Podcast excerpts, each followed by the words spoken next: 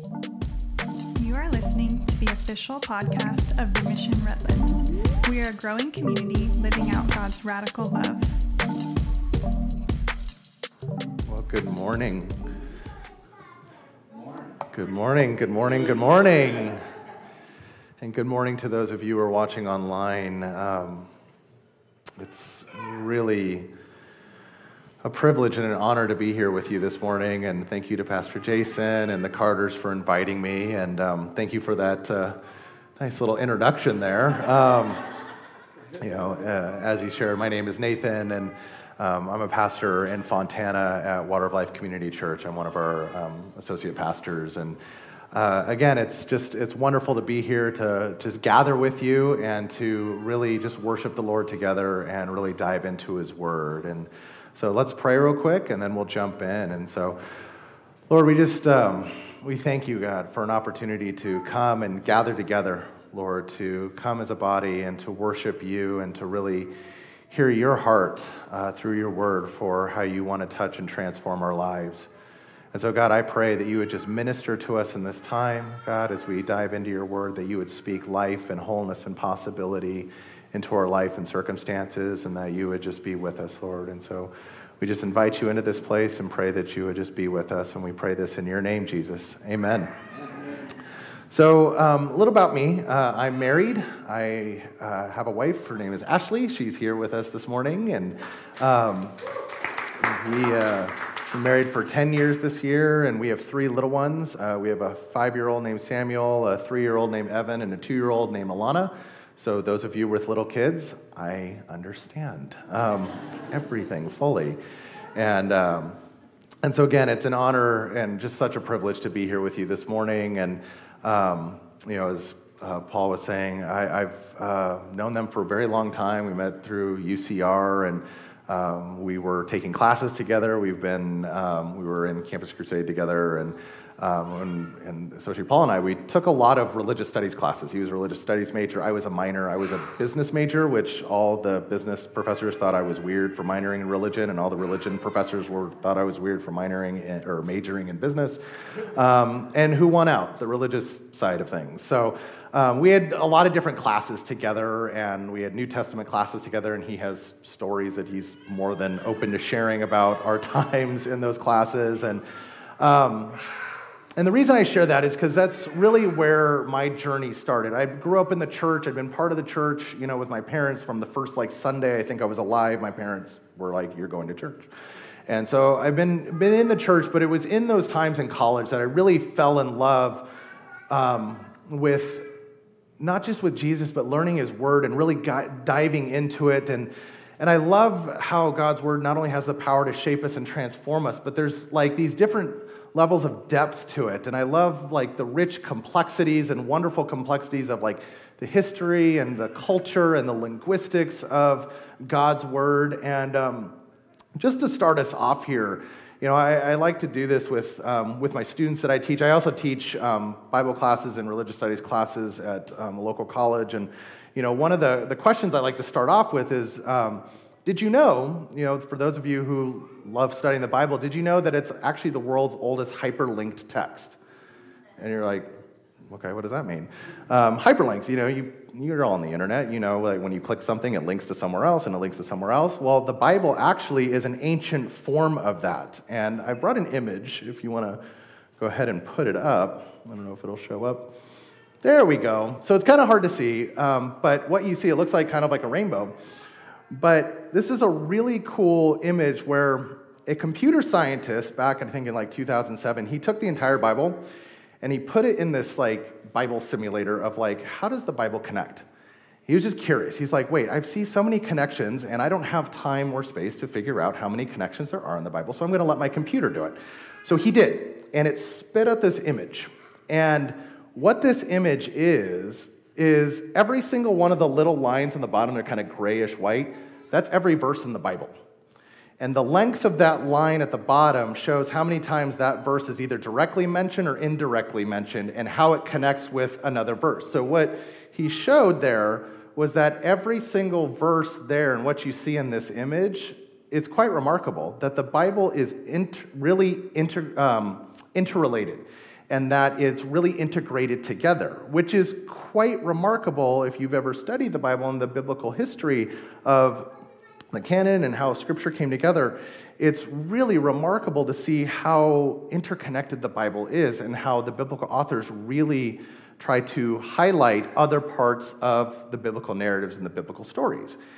And in fact, it actually, I have the number here. Um, there's 63,779 cross references in the Bible. It's a lot, 63,779. And this is a massive sweeping text. You have to remember the Bible's written over a span of thousands of years by hundreds of people from a variety of different backgrounds in a number of different languages. And you go, okay, that's really cool. So what's the point? what's the point other than fun Bible trivia that you can like use at like a party if you ever use like Bible trivia parties, like to break the ice. Um, but beyond the fact that this is really cool, I really want to dive into one particular text that's hyperlinked and explore how the biblical authors would draw meaning um, from their hyperlinked texts and how they would have like an expectation on the audience that you would know what they're referring to, which is really interesting. So we're going to take a look at that. So if you have your Bibles, go ahead and open them um, to Matthew 18. And we're going to jump into um, Matthew 18. But before we jump into Matthew, we're going to look at a particular passage um, starting in verse 20, verse 21. But before we get into that, let's do a quick um, kind of recap of Matthew 18. And um, if you're familiar with the Gospel of Matthew, uh, you know that there's this narrative flow that uh, Matthew is trying to communicate to his readers, to his audience. Um, and the big piece of this is showing you know, how Jesus is the um, embodiment, fulfillment, and ushering in this idea of the kingdom of heaven. And so Jesus' first words when he starts to preach is, you know, repent, for the kingdom of heaven is at hand. And then he starts diving into these different teachings, and he teaches in all sorts of different styles. And Matthew really highlights that, and he breaks it up into five major parts, or what they call five major discourses. And, uh, and each of these discourses, Jesus is teaching on something about the kingdom of heaven or the kingdom of God and what it means to live in that. What does it mean to follow Jesus and live in this, for lack of a better term, upside down kingdom? What does it mean to live in this kingdom of heaven that's radically different than the world in which they occupy? And so Jesus declares that the kingdom of heaven is at hand and that his life is ultimately meant to what? Usher that into a real reality, right? And so Matthew highlights some key teachings um, from Jesus about the kingdom of heaven or the kingdom of God. First, you're probably very familiar with the Sermon on the Mount, Matthew chapter 5 through 7.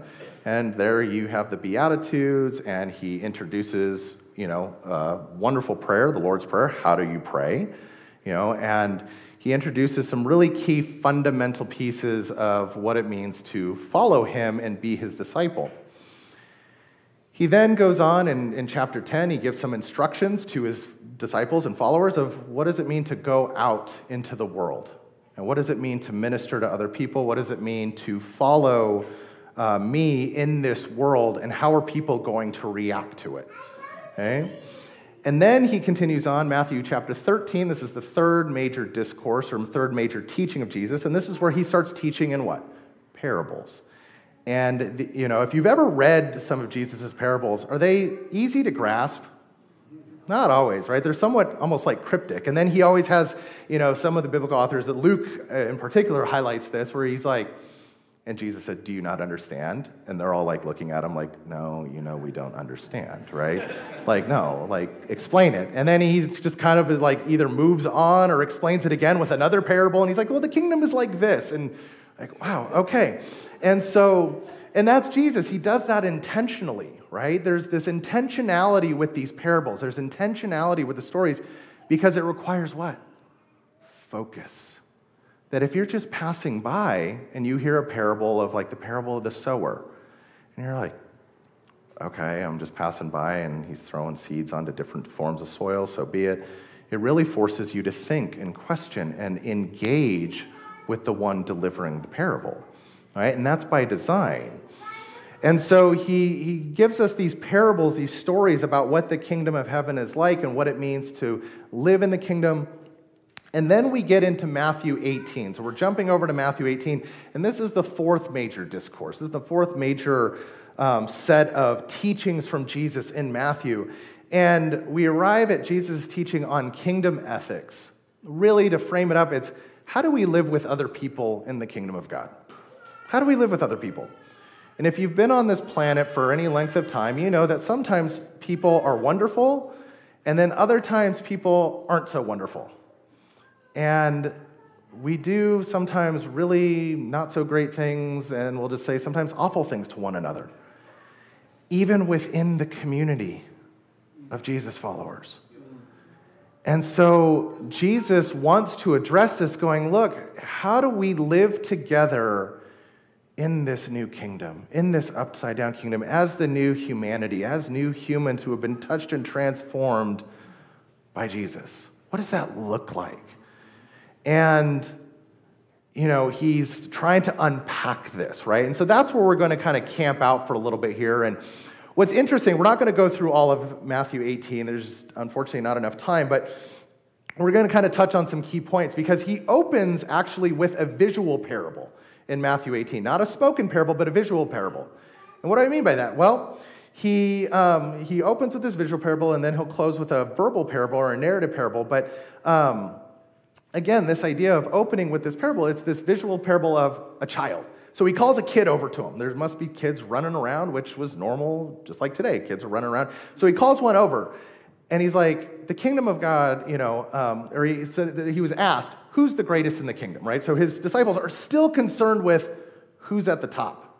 Who's at the top of the pecking order, right? And you see that's kind of a theme throughout the different gospel narratives where even like um, a mother comes up and it's like, can my kids basically have a higher position in your kingdom? And we see here they're asking, who's, you know, again, who's the greatest in the kingdom of heaven? And what does Jesus do? Does he give them a direct answer? Kind of. He calls a child over and he's like, hey, um, you need to be like this child. And he sits them down, and it's this visual story, this visual parable, and this example.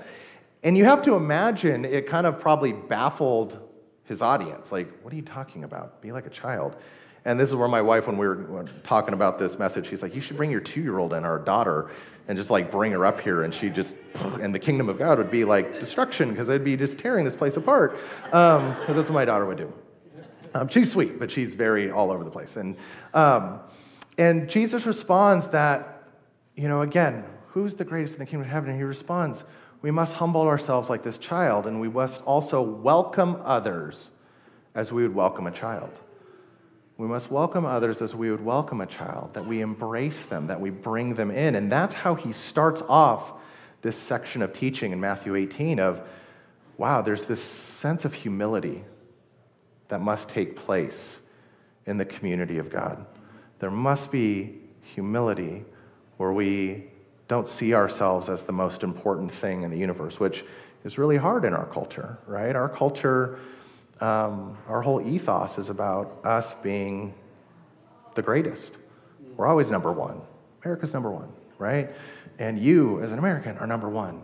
And you've, you know, if you grew up here, you were probably taught that from a very young age that you can be anything, you can do anything.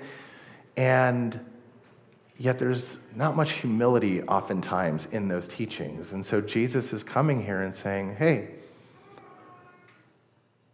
we need to humble ourselves like these children. We must humble and receive one another like we would with kids. Because when you see kids, especially little kids, little little kids, like well, my kids are five and under, and so they don't really, even when they've like had like beef with one another or they have conflict, it usually kind of goes by the wayside, and they're just like hugging each other all the time, right? There's this simple embrace, and that's what Jesus is really trying to highlight in this passage.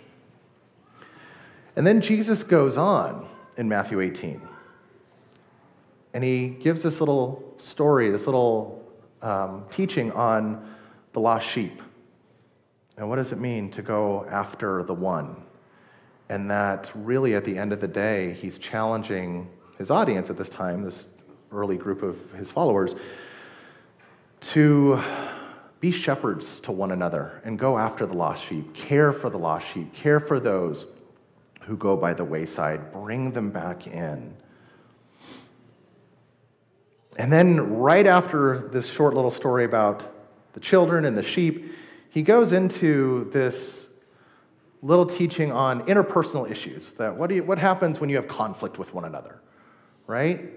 And he says, you go to the person and you talk to them and you try to work it out. And if you can't work it out with that person, you go bring another person in and hopefully it works out. And then if that doesn't work out, then you go get another person and you try to work it out. And it's this idea of going, look, there's going to be a reality of your gatherings. Here's a reality of your community. It's not perfect yet. There's going to be conflict, but there's appropriate and healthy ways to deal with it, things built on the wisdom and teachings of God. And so he teaches, Jesus is teaching this community the process of how to deal with this interpersonal conflict and deal patiently, but also decisively with also those who choose not to want to resolve anything. And he gives a, a little teaching on what to do with them. And so this leads us to the passage I want to focus on because it opens with a question where Peter opens himself up um, and opens up this, this next section. So let's read it together. We're going to read Matthew chapter 18, verses 21 to 35.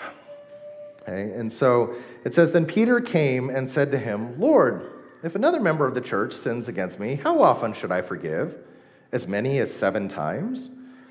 And Jesus said to him, Not seven times, but I tell you, 77 times, or your translation may say seven times 70 or 70 times seven. For this reason, the kingdom of heaven may be compared to a king who wished to settle his accounts with his slaves. And he began, when, he began rec, uh, he, when he began the reckoning, one who owed him 10,000 talents was brought to him. And as he could not pay, his Lord ordered him to be sold, together with his wife and children and all his possessions, and a payment to be made. So the slave fell on his knees before him, saying, Have patience with me, and I will pay you everything. And out of pity for him, the Lord of that slave released him and forgave him the debt. But that same slave, as he went out, came upon one of his fellow slaves who owed him a hundred denarii, and seizing him by the throat, he said, Pay what you owe. Then his fellow slave fell down and pleaded with him, Have patience with me, and I will pay you. But he refused. Then he went and threw him into prison until he would pay the debt. And when his fellow slaves saw what had happened, they were greatly distressed, and they went and reported to their Lord all that had taken place. Then the Lord summoned him and said to him, You wicked slave, I forgave you all the debt that you pleaded with me. Should you not have had mercy on your fellow slave as I have had mercy on you? And in anger, his Lord handed him over to be tortured until he could pay the entire debt. So my heavenly Father will also do to every one of you if you do not forgive your brother or sister from your heart. So, obviously, if you've read this before, um, you know, you're like, wow, that's kind of a heavy. it's a heavy teaching there, and we're, we're going to unpack this. And there's a number of things I want to highlight um, this morning because there's just so much to this. But I want to just kind of draw our attention to um, a couple of things. And the first is just kind of some general observations: is that Jesus believed that forgiveness was so vital to the movement of the kingdom that it was actually the heartbeat of this movement that God's forgiveness of me and all of us is directly tied to our willingness to forgive other people. That really, according to this parable, Jesus takes our ability to forgive or not forgive very seriously. So there's a sense of urgency, there's a sense of weight, so gravitas, I guess you could say, to this teaching of, of this parable that Jesus is sharing. And so, in order to kind of unpack this a little more. Let's take a look, starting with Jesus, or um, I'm sorry, Peter's line of questioning, right? So remember, all of this flows together. These stories are not um, isolated or independent, but this is connected to the rest of what we just walked through with Matthew 18, which is why um, it's so important to just kind of touch on those pieces. So remember, right before Peter asks his question to Jesus, Jesus just got done teaching about what? How do you deal with interpersonal conflict? So Peter, thinking about that, goes to Jesus and he's like, How many times should I forgive someone? Right? Up to seven times, right? And Peter knows a couple of things. One, he knows the teaching at the Sermon on the Mount, right? He knows it all the way back into Matthew chapter 6 uh, and 5, 6, and 7. But in chapter 6, he hears Jesus teach what when he's giving instruction on the Lord's Prayer? To forgive, right? To forgive. That's a key part of this prayer that we're supposed to do daily, that this is part of, we recognize what? Our need for forgiveness and our need to forgive others. So Peter knows this, and he knows that forgiveness is of utter importance, and yet it's pretty clear that he's still not fully getting it, right? Because he asks this, oh, should I forgive him up to seven times? And you go, is that just like a random arbitrary number, or does he have some thought behind it? Well, you have to know the, the context and the culture, the historical culture. So at this time, the Pharisees, who were religious teachers were very invested in um, the scriptures, particularly the Torah, the first five books of the Bible. Um, they had a code of ethics that a righteous person would forgive up to two times. That was common in this era. This is common in this, in this world. You forgive up to two times. And if you were really righteous, like really, really righteous, you were special, you forgave up to three times. And then that was it. And that was commonplace in this culture. In this culture, in this time, and in this, how people thought about this concept of forgiveness, up to three times. Peter knows this. He's fully vested in this culture. This is the world he lives in, the world he grew up in. So he's going to Jesus knowing that Jesus also knows this, and it's like, not two times, not three times. I'm going to surpass the Pharisees, the religious leaders, seven times. And he goes, and, what, and what's Jesus' response? Right? Jesus responds in a almost like a hyperbole, right? No, not seven times. How many? 77 times or 70 times seven. An outrageous number in this context. If two and three is righteous, what is seven? And then what's 77? Right? And Jesus one ups Peter and is like, no, you need to do it 77 times. But there's something to that number that Jesus says, which is of real importance to us as followers of Jesus today reading this. Because you've probably heard that, you know, that number is so large, what does it usually mean? Like 77 times that you're supposed to forgive. It's basically like unlimited, right? There's just no real number to it. Um, and that is one way to interpret it, and I think it's, it's definitely a, a, an appropriate and proper way to interpret it. But what's amazing is that I think Jesus is actually pointing to something more. Because Bible trivia, and going back to kind of this hyperlink image I showed you earlier, does anybody know where the number 77 actually shows up in another passage in Scripture? John. Quite John, turn with me then, would you, to Genesis chapter 4. Genesis 4, and you're like, that's a random place that we're jumping into, but you'll see it. Genesis chapter 4.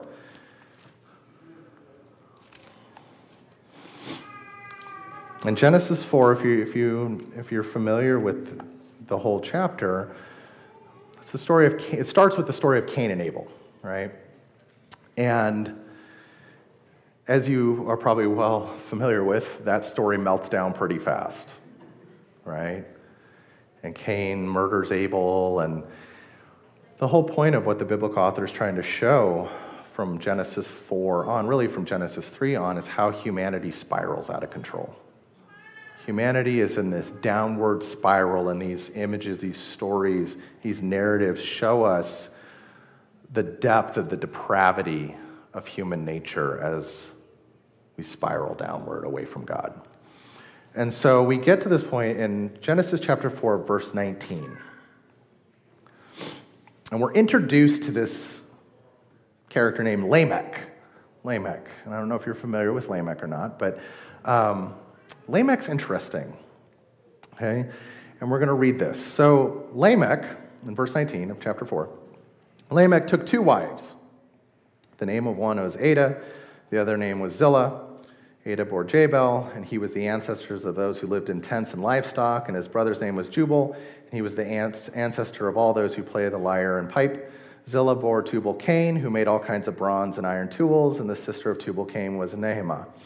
Lamech said to his wife, or his wives, excuse me, Adah and Zillah, hear my voice, you wives of Lamech. Listen to me of what I say. I have killed a man for wounding me, and a young man for striking me. If Cain is avenged seven times, truly Lamech 77 times. And you go, okay. So let's give some context to this story with Lamech, because just prior, you've probably read the first few chapters of Genesis, chapters one through three. And what's God doing in the first two chapters? He's creating the world, He's creating the universe. And what does He declare after every day of creation? It's good, right? This word good is really important in, in the biblical um, story here. So, this word good, um, or in Hebrew, it's tov. So, it's, it's this word good. And he creates these beings, Adam and Eve, and he creates them in what? His image. They're image bearers, right? And it says they're there and they're to go multiply, and they are put in God's garden and his good world to what? To rule and to reign right? He, they are co rulers with God um, in this garden. And God plants all these trees, and they can eat from any of them except for which one? The tree of the knowledge of what? Good and evil, right? Or good and bad. Tov and ra. So ra is, is bad in Hebrew, tov is good. And the serpent shows up. All of a sudden, there's this talking serpent. It comes out and starts talking um, to Eve. And what's the narrative? What's the statement? It's, oh, if you eat from this tree, there's, God's afraid you're going to become like him. Which is what? The most ironic thing in the Bible, because who is the most like creatures in the garden? The humans. They're already like God. There's no one else in the garden that's like him, right? And so it's this deception. And what do they choose to do? They choose to what? Why is it the tree of Tov and Ra? Why is it the tree of good and bad? They're choosing to define good and evil on their terms rather than who's been defining what is good the entire time up to this point? God.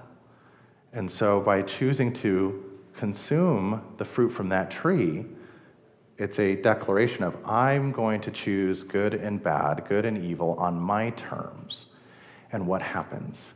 Everything spirals out of control to the point where just a few generations later, Lamech shows up and what's, inter- what's interesting about Lamech, he's got two wives, whereas right before it was, you know, um, it wasn't polygamy yet. And so he's taking two wives, and it's there to show you he's doing things in his own terms. And what does he do?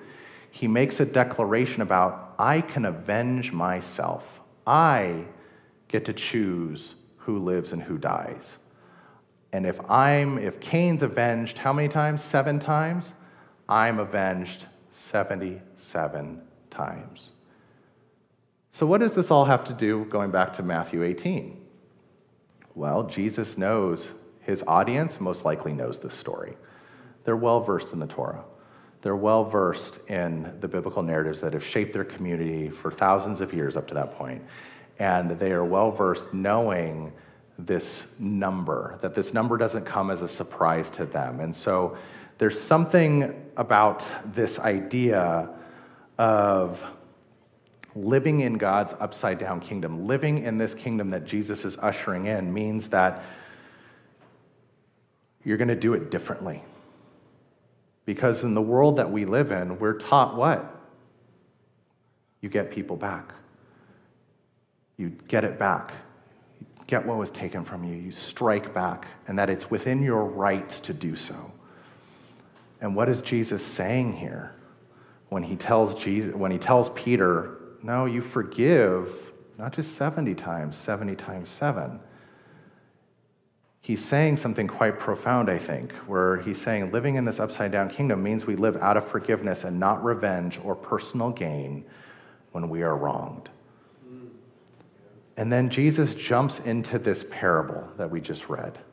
And he opens it up. The kingdom of heaven is like this in order, and he, he gives this parable to highlight now what Jesus, or I'm sorry, what Peter was asking. He's like, no, let, Peter, let's unpack this a little bit. It's a good question. Let's unpack this.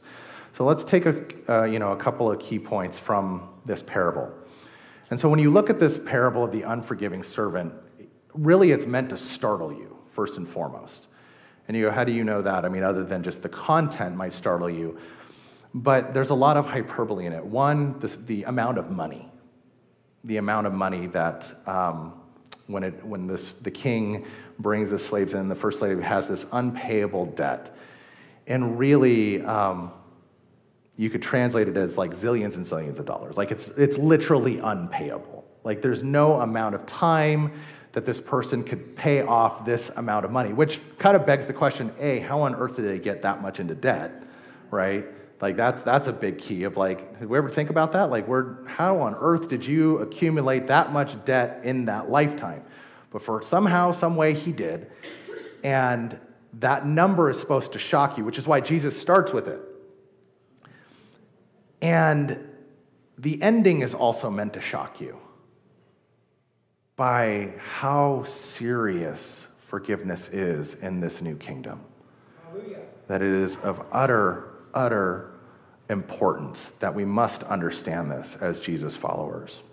Amen. And so, what I wanted to do was kind of highlight just a few aspects in light of the Lamech story, right? The Lamech story, again, that's intentional. That goes back to this idea of hyperlinking, right? That the biblical authors do this often, and it's really of really important to us that we know the scriptures, that we know the narratives, because oftentimes they don't just like outright say, to me like, I'm making a cross reference right now. Like sometimes I wish they would. That would make life way easier. But the, the ancient biblical authors weren't really interested in that. They wanted you to be just grounded in it. And so it's first and foremost for us to be grounded in his word and going, okay, I need to be aware of these narratives. I need to be aware of when, when Jesus is teaching these things and he uses something like 70 times 7. Oh, that's not just some big number there's purpose behind it, that there's something undergirding it. There's another narrative that he wants to draw truth out from so we can make connections and understand it in a deeper way. And so, what's interesting is that this, the story of the king, the master, he reflects the good or the tov, right? Of an appropriate way to handle an unforgivable debt by simply what? Forgiving it. He goes, I know you can't pay it off. I know that there's no way that you can pay it off. And again, what, what is the, what's the outcome? What, is it, what does the, the text say about um, what happens when you can't pay it off? You go into debtor slavery, which was a common practice in this day and age, where your family would basically come live on the property. You'd sell off whatever you had, and you worked it off until you, you know, and you'd work for however long you could until you worked it off, which in this case, there was no way this person was ever going to work it off in their lifetime in this parable. And so we get this image, this story opens up, this parable opens up with a good king who says, What? Your debt's forgiven. This is what forgiveness looks like. Go. But then what happens? The very next verse the slave runs into a peer who owes him a few denarii, which literally is not very much. Okay? It's not a lot of money. And what does he do to him? What does the text say? He grabs him by the throat. So he assaults him. He physically he uses physical violence, right? And again, where have we seen this? Knowing the 70 times 7, right? It's a picture of who? Lamech doing it his way. I'm handling it my way. Somebody wronged me, and I'm going to what? I'm going to do it my way, not God's way, doing it my way. And so he grabs the, the other slave by the throat, and what does he do? Demands the money. And what, is the, what does the guy say? I'll pay it back. And he goes, Not good enough. And where does he, this is, this is the interesting part. Where, where does he throw him in? Where, where does he send the slave? Does he, does he allow him to work it off? No. No, he throws him in jail, it says. He throws him in jail, which means he'll never be able to work it off. You can't work off a debt sitting in prison. It's not possible. And we'll get to that. So, kind of keep that there in a second because we're, going to unpack that reality of what that looks like. Second, so again, what do we do with this unrepentant slave, right? Because then word gets out and that this slave is dealing harshly with others in the, you know, for the same exact thing, but for a much smaller amount. And the king arrives and is like, no, no, no, you are dealing way too harshly. You should have done it what? Like I did it to you. You should have forgiven him. And so there's a few things that we can highlight about the unrepentant slave that, you know, perhaps it was, you know, his behavior shows that his plea for mercy was a hoax or, you know, his forgiveness was obtained under false pretenses. Um, but it really comes down to kind of unpacking what, what does this forgiveness look like? What does this mean? What, is, what does Jesus mean by forgiveness? Right? Because he never outright just offers you a definition, right? And that's, again, much to how Jesus teaches when he's talking to people. He wants you to wrestle with it when you hear a parable, that you hear a story. It's not just do this and this will happen. It's very much here's a story. What do you guys think about that? And again, that's by design. Because if you're going to be a follower of Jesus, it requires what? Intentionality and relationship. And so it requires you to have dialogue back and forth. It requires you to gather together and talk about these things and go, I see it this way. Well, I see it this way. Well, let's come together and like try to unpack this. And so as we get here, we're going, okay, you know, we know that forgiveness is important. We know that Jesus is taking this very, very seriously in this community of his followers. So, what does he mean? Well, I think it's important again to connect with the previous story that was that was shared um, about interpersonal uh, disagreements and, and conflict and you know, when we talk about this, you know, it's really kind of unpacking and starting with what does Jesus not mean by forgiveness? The first thing to highlight, the first thing to highlight is that we often hear that the unlimited, quote, unlimited amount of times of forgiveness that um, is often taught out of the 70 times 7 means that, oh, as a follower of Jesus, I just have to kind of become a doormat. I just take it. And oftentimes it's interpreted, I take it in silence. I just swallow it up. People have wronged me. I don't retaliate, but I also don't do anything with it. I just hold it in. And, you know, so much so that some people suffer in silence. Amen. And that's, I don't think that's what Jesus means here. Because when you go back to the previous story about when somebody wrongs you, what are you supposed to do immediately? Do you call like a prayer session and you kind of like pray it out? No, it never says that. It says you go directly to whom? The person. You go deal with it immediately. It's meant to be done directly, right? And you go deal with it, and hopefully it gets resolved. But sometimes, and we know this, and many of you may know this, that interpersonal conflict, and, and I'm using that term pretty loosely and lightly, sometimes it's pretty dramatic. And sometimes it's very wounding, so much so that it's really hard to be in the same proximity with that person that's hurt you. And so that's why Jesus teaches what are the following steps?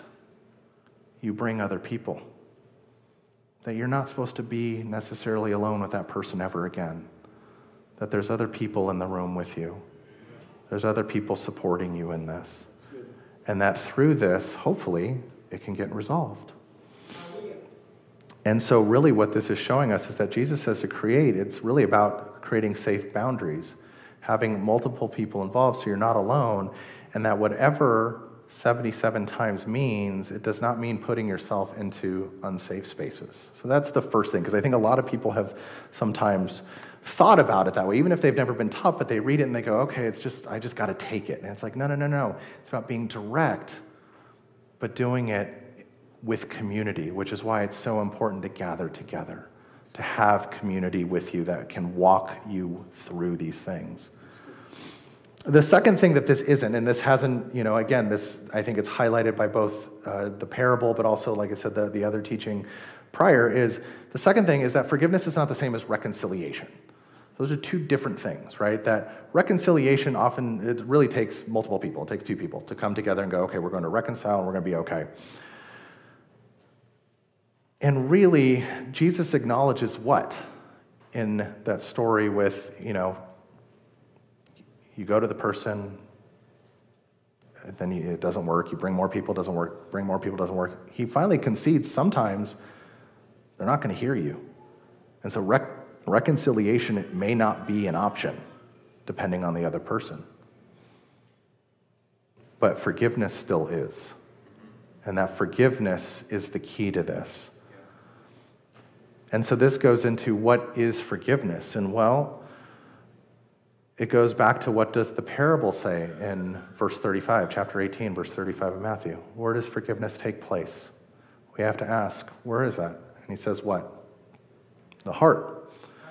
Right? Forgiveness. You have to forgive out of the heart. And what does he mean by the heart? Because I think in our culture and how we think about the world, and we live in a very scientific culture where we know what the heart actually looks like and we know what it does. Um, in the ancient world, the heart um, was very much associated with the mind. So much so in the Hebrew Bible, they don't really talk about the mind as much. They, it's all about the heart. Everything, your whole being was in this center piece. This idea that this is where not only you have like emotions, but it's also where you make decisions. You make decisions. And that Jesus knows this and going, look, when you forgive, you have to forgive where? Out of the heart, because that is where you make your choice, that it's a choice, that forgiveness is not something automatic. It's actually quite the antithesis of our nature, right? Again, somebody wrongs us, what do we want to do? Get them back, right? We want to be Lamech. We want to just avenge ourselves, and thus I am right and I can stand in that truth.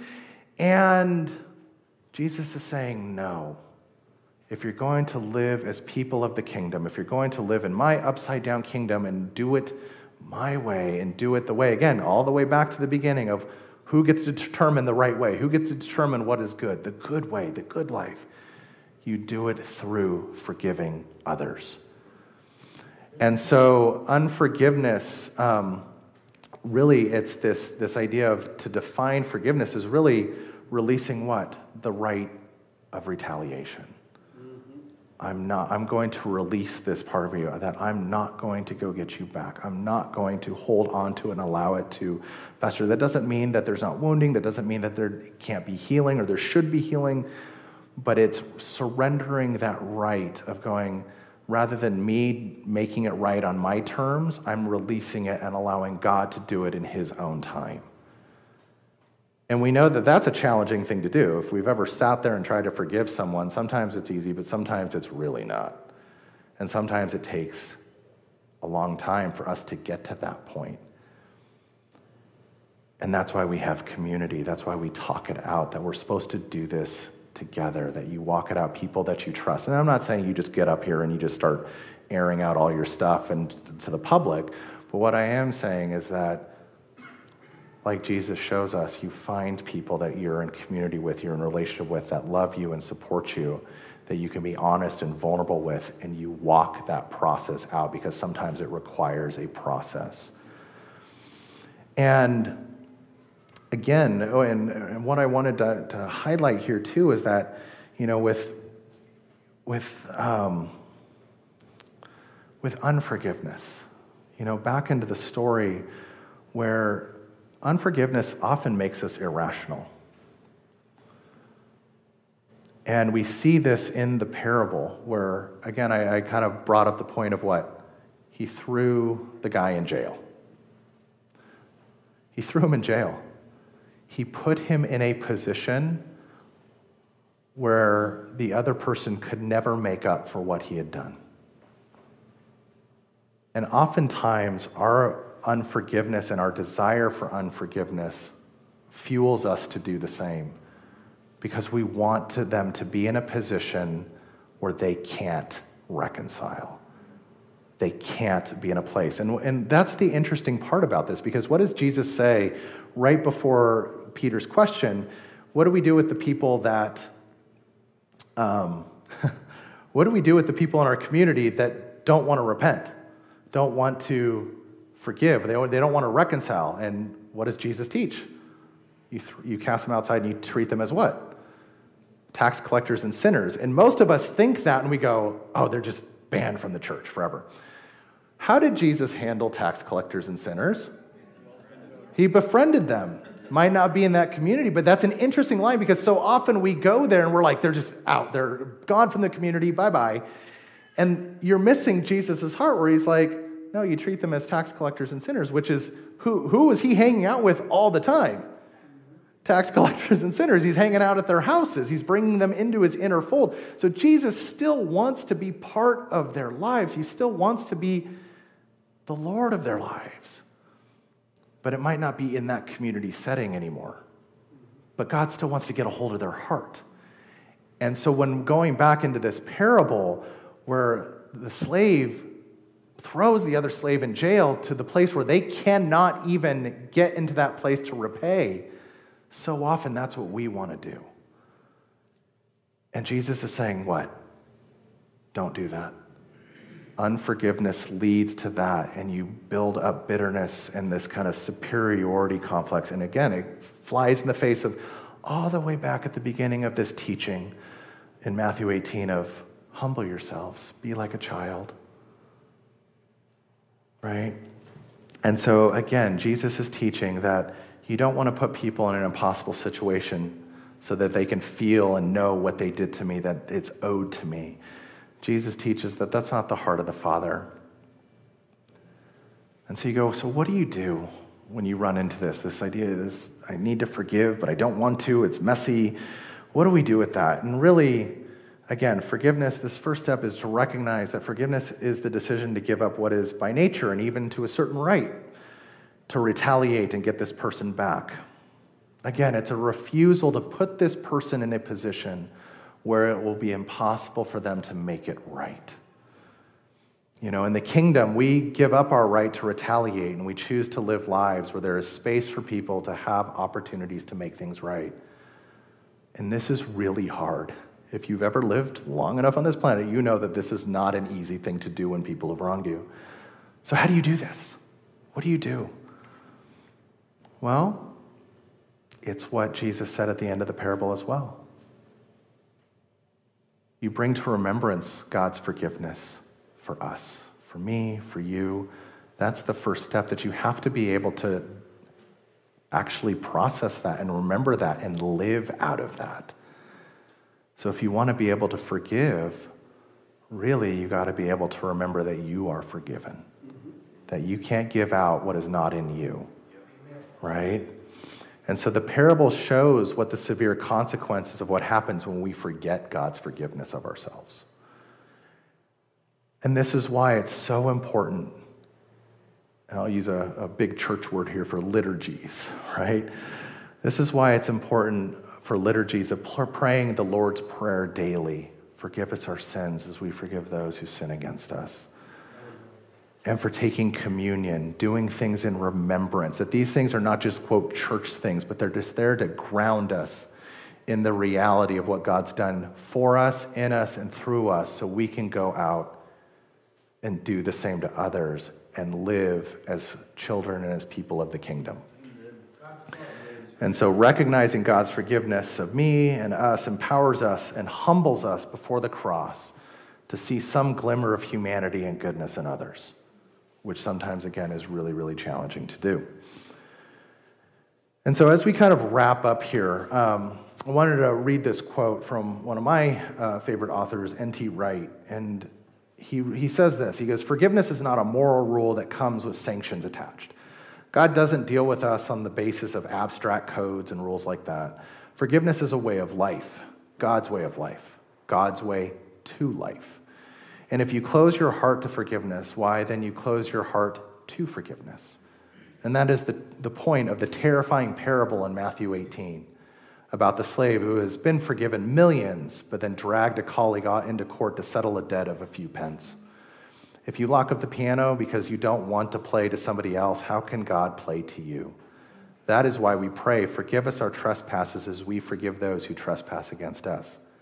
That isn't a bargain that we make with God, it's a fact of human life. Not to forgive is to shut down a faculty in the innermost person, which happens to be the same faculty that can receive God's forgiveness. It also happens to be the same faculty that experience real joy and real grief.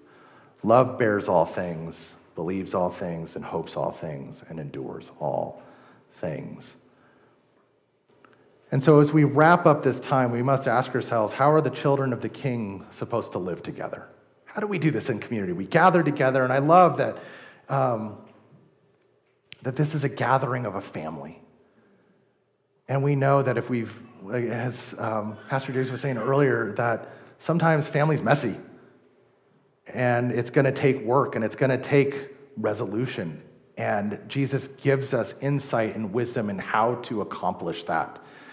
Matthew 18 serves to define the ethos and the discipline of a believing community focused here on humility and reconciliation with warnings about the severe danger of not forgiving one another. So, again, in order for the Jesus community to represent the kingdom of God, the kingdom of heaven on earth, again, we do the following, and just this kind of a recap of just, you know, receive, as, receive each other as we would a child, shepherd them, shepherd one another as we would a lost sheep, deal patiently but decisively with those who are in conflict with us, and genuinely forgive those who sin against us as many times as necessary. And what does this do? It strengthens the community. These values will strengthen the community's relations and enable it to withstand the rigors of the world, of the culture, of everything that we face. Because let's face it, we, we're bombarded every day with just challenges of life and yet we're called to live in a different manner. And again, forgiveness is not something that we naturally do, it takes intentionality and it's a choice. And so I want to encourage us to wrestle with that choice when it's not always easy. Wrestle with that choice and really humble ourselves to a point of going, God, this is this, I'm going to let you deal with it, not me. And I want to leave us with this. Imagine Imagine this if we actually lived out this truth. Imagine what our communities would look like. Imagine what our families might look, look like, our workplaces, wherever. Wherever we are as representatives of the kingdom when we go.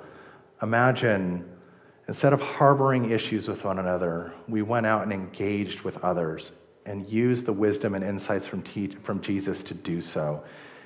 And through that, we transform our communities. And so, as followers of Jesus, would we, would forgiveness be at the core of our gatherings, of our community, and be an identifying marker that our lives have been transformed for His sake, and that our response to individual and communal acts of violation against us ought to be born out of compassion and love because God forgives and that we ought to forgive as well. Amen? Amen. All right.